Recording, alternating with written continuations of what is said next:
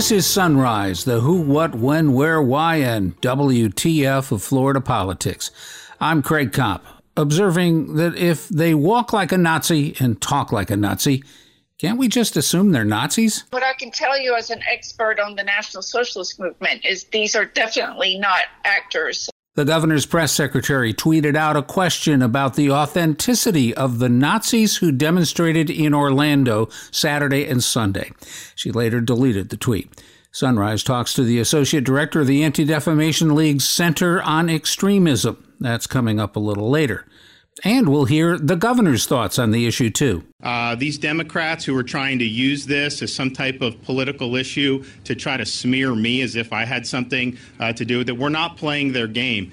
But first, Florida House Democrats were reacting to the Nazis in Orlando at their weekly press briefing. Minority Leader Evan Jenny minced no words when it came to DeSantis' press secretary Christina Pushaw's tweeted speculation that the Orlando demonstrations could be some sort of a false flag operation by Democrats. First, we know it's completely false. And I think that her nearly immediate deletion of that tweet proves that she was just talking trash, no more, no less, no real substantive background on that or anything. First of all, I find it appalling that there are Nazis. They have the right to protest just like anyone else, but we see an increased activity in white nationalist groups. And I would have hoped that the governor, and I'll do it right now, calls out that we don't want neo-Nazis in the state of Florida. It's not that difficult of a statement to make. And I would hope that the governor would want his press secretary out there saying the governor does not support neo-Nazis, does not support their agenda, does not support their beliefs. I can do that. It's very easy. That was not difficult for me to just do right now, nor should it be difficult for the governor's press secretary. I think it's a pretty sad response. That's the initial verbiage used. I think she realized that she had probably overstepped there, and when she deleted that tweet. So I'm happy she deleted that tweet, but we also need a more positive statement saying exactly where the governor stands on this, because I believe that he would be against neo-Nazis. Just the people of Florida need to hear him say that. Last year's Senate Bill 90 that restricts mail-in balloting and other voting laws went before a federal judge this week. Representative Ramon Alexander says Democrats have not changed their minds. They think it's a bad law. We still stand by our fundamental argument. There were a myriad of different versions of the voter suppression bill, and I call it that. But when it's all said and done, there are standards that we believe should be met to make sure that people that are citizens of the United States have access to free and open elections. And we believe that SB 90 impedes on that and obstructs from people that are working folks trying to take care of their families from being able to participate in the process. And so holistically, we will sit back and watch the judicial process play out. I'm sure that a myriad of our questions that we asked on the floor will be a part of that federal court case. And the litmus test will be full circle in regards to our concerns in regards to making sure that voter suppression does not take place in the state of Florida. Jenny pointed out that elections officials, no matter what their party affiliation, see SB 90 as a bad idea. Look, the bill, it was restricting drop boxes. The bill made vote by mail more difficult, and it put a huge fine on drop box violations on supervisors of elections around the state, $25,000 for each violation. When you're talking about that creates a very chilling effect on voting, no matter how you try to take a look at it or get around it. When that bill was up, you had supervisors of elections from across the state of Florida, and their political party did not matter. Republicans, Democrats, both came together and said, this is an awful, awful idea. When you really look at it, it didn't do anything to make casting your ballot more safe and secure. It just makes it more difficult to vote as Representative Alexander said, in a myriad of ways. Redistricting maps continue to move through this legislative session.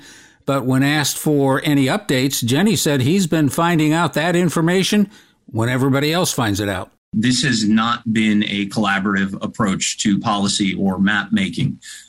We have found out when everybody else finds out, when they end up in Legis, our software, our legislative policy software here, we find out about them at the same time that you do. Unfortunately, this has not been a collaborative effort. I know that the chair of redistricting has said how open everything has been, except to be completely honest, we don't even know who drew these maps. We don't know who directed the drawing of these maps. And the reality of the situation is simply this, that, you know, you talk about robust public input. We didn't have that. You're making every Floridian travel to, if you look at it geographically, one of the most difficult capitals in all of the United States to get to for a majority of the population. We talk about accommodating language minorities. It is an overwhelmingly English-dominant website. And just last week in redistricting, we heard how a lot of the PDFs online are not written in any language except for English. It just on and on and on you can go with this. You know, there's going to be enough time to review proposed maps. That clearly isn't the case when you have 48 hours between a map dropping last week and expecting a committee to vote on it. And despite some talk about exceptions for rape and incest, Jenny says Democrats are just not going to be able to vote for a 15-day abortion ban. So I'm not going to be holding my breath that I see that in there. I think it would be a step in the right direction. But unfortunately, with a bill like this, the only step I think that a lot of our members will be in favor is not passing the bill. And I don't think that's going to be an option as we move through the last 39 days of session. Over the weekend, if you checked out Twitter, the word Nazis was trending in Florida. Not exactly a dream tourism promotion, especially since the Nazi demonstrations that drove the Twitterverse were happening in the home of the happiest place on earth, Orlando. While most state leaders quickly condemned the demonstrations, Christina Pushaw, press secretary for Governor Ron DeSantis, tweeted out, "Do we even know they're Nazis?" and alluded to the possibility that it was some sort of stunt by Democrats. That tweet eventually deleted. The governor finally weighed in at a mid-afternoon news conference in Palm Beach where he did not outright condemn the Nazis, but he did condemn Democrats. These Democrats who are trying to use this as some type of political issue to try to smear me as if I had something to do with it. We're not playing their game. You know, some jackasses, you know, doing this on the street. First of all, state law enforcement is going to hold them accountable because they were doing stuff on the overpass. So they're absolutely going to do that, and they should do that. But I'm not going to have people try to smear me that belong to a political party that has elevated anti-Semites to the halls of Congress like Ilhan Omar, that have played footsie with the BDS movement, that even have people in their party that have cavorted with Farrakhan. No, we're going to take our record in Florida and what we've done, sign the strongest anti-Semitism bill in the country. We've stared down companies who were indulged in BDS like Airbnb, and we've won. We've provided record funding for Jewish day schools, and we've had the strongest relationship between Florida and Israel than we ever had in terms of education, business, all these tremendous things that have happened since our state visit in 2019. And so they try to play games to try to politicize. Why would they do that? Why would they want to elevate a half dozen malcontents and try to make this an issue for political gain? Well, because they want to distract from the failure that we've seen with Biden. So were the Nazi demonstrators in Orlando just a dozen malcontents, or to use the governor's word, jackasses? And what is the right way to handle them?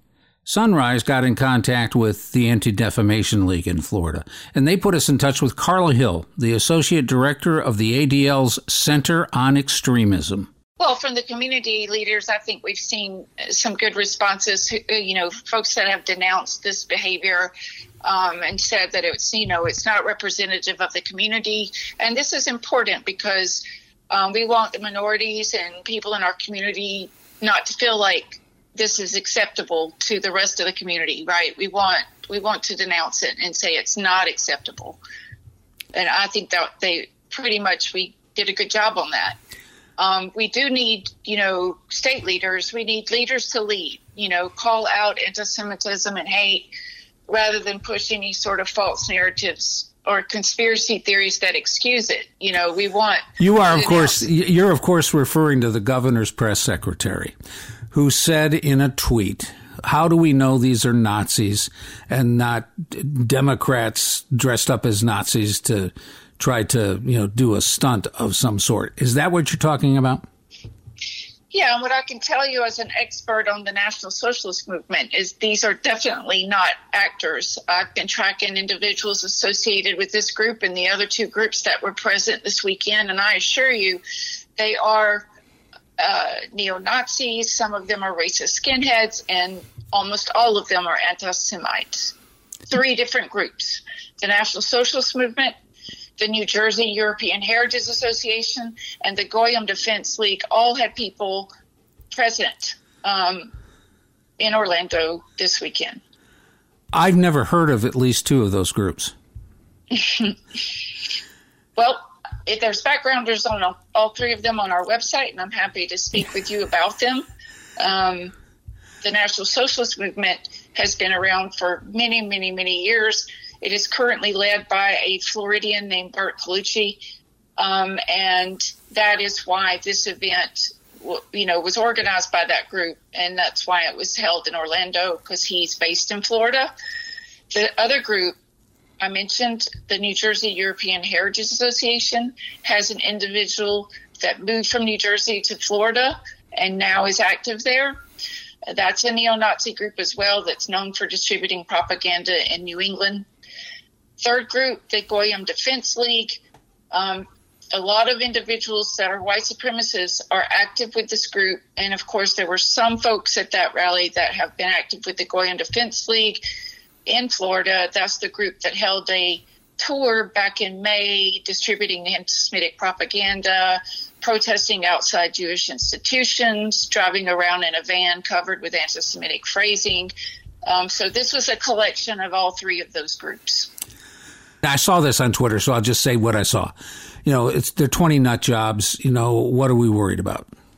We're worried about it being, embraced by the broader community and not denounced. These people are attempting to mainstream their views. That's their goal. That's what extremists want to do, is change the world to their way of thinking. And that's why we want to denounce them. They make it easy. Someone standing out alongside the road holding up a swastika is pretty easy to denounce, and I think it's as simple as that. Other groups that kind of have a cloaked ideology where it's not clear can operate under the radar and get away with being extreme without being outwardly obviously so, right? This group is obvious. It should be obvious. It should be easy to denounce as hate and anti-Semitism when they're holding a sign when it says it's okay to be anti-Semitic, when they're holding up signs that have swastikas and flags that have swastikas, and they're screaming obscenities at people. It's pretty easy to denounce this kind of behavior. So the biggest threat is that the greater community would begin to accept some of these attitudes as mainstream attitudes, with them being so kind of sick about it. How does that happen? Well, you can tell that it can sort of happen because some of the local extremists joined them, right? A lot of these people came from out of state to participate in this. We've documented folks from Washington State that came all the way to Florida to participate in this event. And on one hand, it shows you how desperate the movement is, right? To get 20 people to show up, they had to draw from so many places to get just this 20 people to show up. But at the same time, we saw local extremists show up and join them because it was an opportunity to voice hate. I think the biggest concern is not so much that they did this, but it's that the the broader community does not, you know, that they stand up against it and say this is not acceptable, so that the minorities within the community feel like the community is not against them. There was a lady that stood out beside these folks all by herself, holding a sign that said, what did it say? It said something like, no hate, no place for hate, or something like that. She was brave, right? She stood out there alone. They got in her face, called her slurs, did Sieg Heil and Hitler salutes in her direction. That's the kind of community action we want to have and embrace, you know? And two individuals came and stood beside her and consoled her. That's what we want to see from our communities, is to speak out and stand against hate, and for our leaders to do the same. What do I need to do as a citizen to make sure this doesn't get accepted in any way, shape, or form? Oh, I think every citizen has their own role. I don't think it's the role of every citizen to stop and get into an argument with these individuals. That's actually not safe. It would cause, it would further disrupt this society, so to speak, and cause a burden for law enforcement. But just, your show here is your way of pushing back and saying this is not acceptable. So that could be your role in letting the community know and interviewing it, someone like me who's telling you who these people are and what they believe and saying it's not okay. So everyone can have their own role. It doesn't have to be stopping and confronting extremists, but there's other ways. And the responsibility of our government leaders is to come out strong and fast and hard and say, this is not acceptable.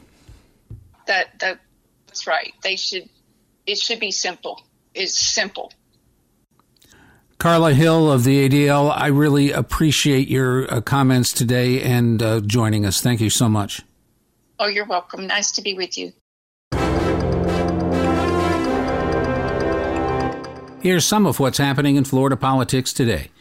The House State Affairs Committee will take up a bill that addresses issues such as how issues about race should be taught in public schools. It comes after Governor Ron DeSantis and state education officials have sought to ban the teaching of critical race theory. The House Education and Employment Committee will take up a proposal dealing with procedures for evaluating teachers.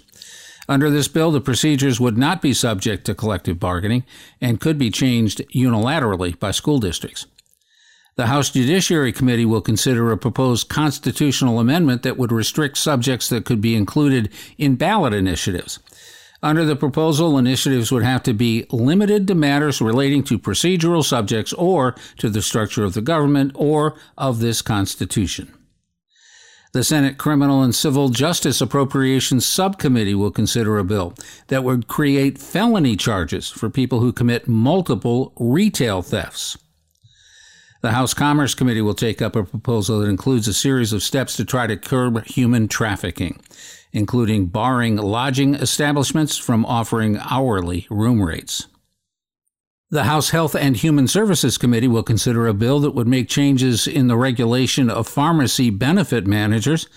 The Senate Regulated Industries Committee will consider a bill that would require inspections of multifamily residential buildings in the state. This bill comes after the deadly collapse last year of the Champlain Towers South condominium building in Surfside.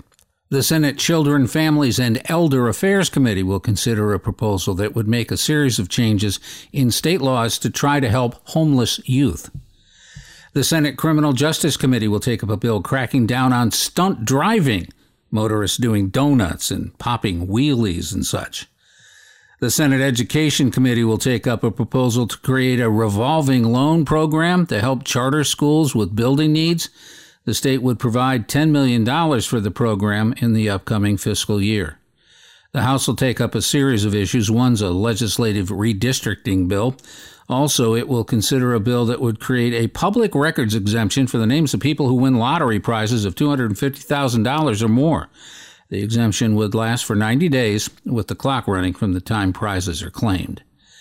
The Senate Ethics and Elections Committee will consider a bill that would address a series of elections issues, including banning ranked choice voting. The Senate Military and Veterans Affairs, Space, and Domestic Security Committee will take up a proposal that would enable Governor Ron DeSantis to continue distributing Medal of Freedom awards. Authorization for the awards currently expires July the 1st. And the Florida Public Service Commission will consider a series of issues, including a request by Duke Energy Florida to collect an additional $314 million from customers to pay for higher than expected fuel costs for power plants. This proposal, if approved, would mean Duke customers would see increases in their monthly bills starting in March. Also, the commission will consider a proposal to create an additional telephone area code in Miami-Dade County and the Florida Keys. That's because the 305 and 786 area codes are running out of numbers. Finally, what are the odds that Governor Ron DeSantis will be the 47th president of the United States? Well, they're getting better. U.S. Bookies, which aggregates odds from around the world, says that DeSantis' odds have improved from 8-1 to 7-1. Also at 7-1, Vice President Kamala Harris. Former President Donald Trump's the favorite, though, at 3-1 odds, with current President Joe Biden coming in at 9-2. Since October, Trump's odds to get the nomination have improved from 3-2 to 6-5. DeSantis' odds improved from 5-1 to 9-2. There are a couple other Republican names floating around. Nikki Haley is at 8-1 odds. Former Vice President Mike Pence is at 12-1. Nobody else is given a chance at this point. That's it for today's edition of Sunrise. I'm Craig Kopp. Join us again tomorrow as we do another daily dive into Florida politics.